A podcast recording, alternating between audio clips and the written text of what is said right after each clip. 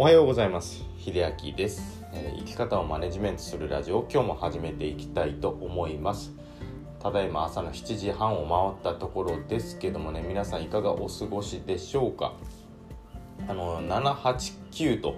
連休が終わりまして101112とねあのもしかしたらそこだけあのお仕事の方もおられると思います。あの普通のところだとその13から16がね休みみたいなのでねあのちょっとねあの僕のところと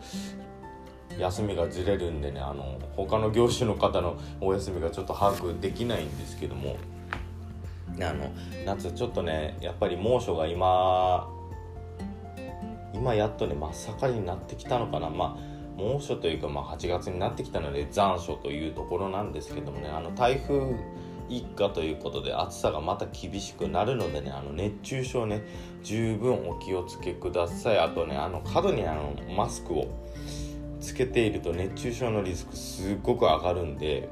まあ、人がいないところではねあのマスクはね是非外していただいて普通にあの呼吸できるような環境をね自分であの作っていただきたいと思います。えーと、今日の、まあ、お話なんですけどもメンタルケアを中心にねずっと発信しているんですけども、まあ、一番大事な、まあ、根底の考え方っていうのはねあんまりお話しする機会というかそういう会がなかったのでまあ、お話しさせていただきます。あの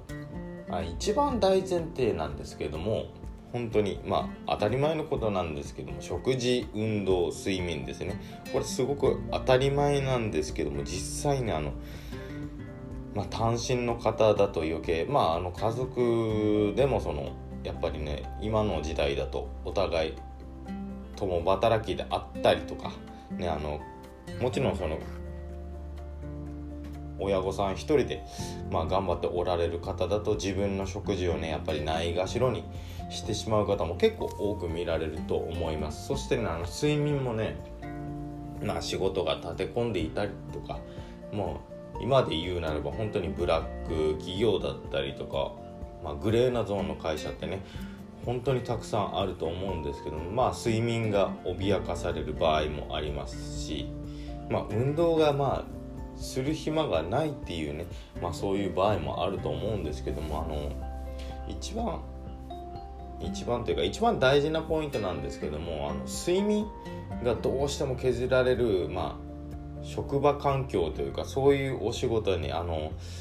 後々と言いますかねできればあのなるべく早く離れた方がよろしいかと思います。っていうのもやっぱり睡眠がねあの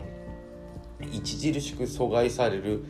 ようなあの職場環境だとかもうストレスとかもそうですよね。あの一定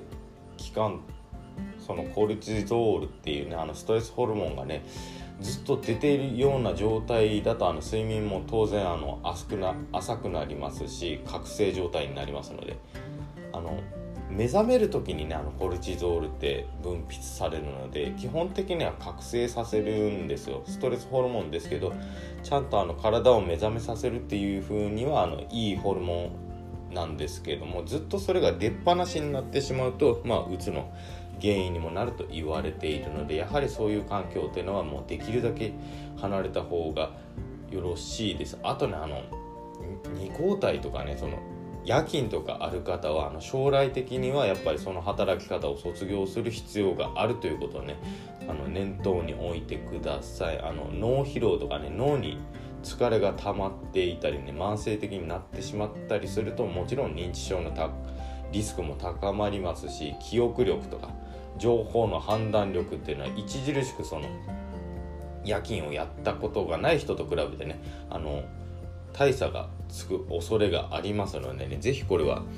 働き方も含めて考えていただきたいと思います。もちろんね食事に関してはそのマグネシウムだったりとかビタミン D とかもちろん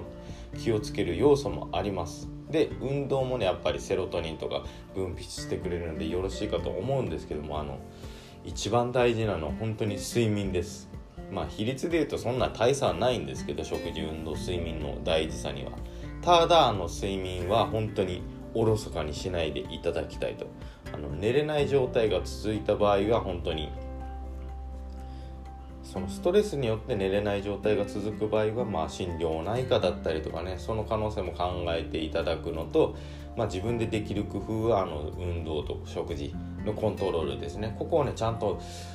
十分うまく行っていただきたいと思います。心の在り方っていうのはもちろん大事なんですけどまずそこをねあの整えてあげてから心と体は表裏一体なのであの体をちゃんと整えてあげてから心の方に目を向けるようにしていただきたいなと思います。ということで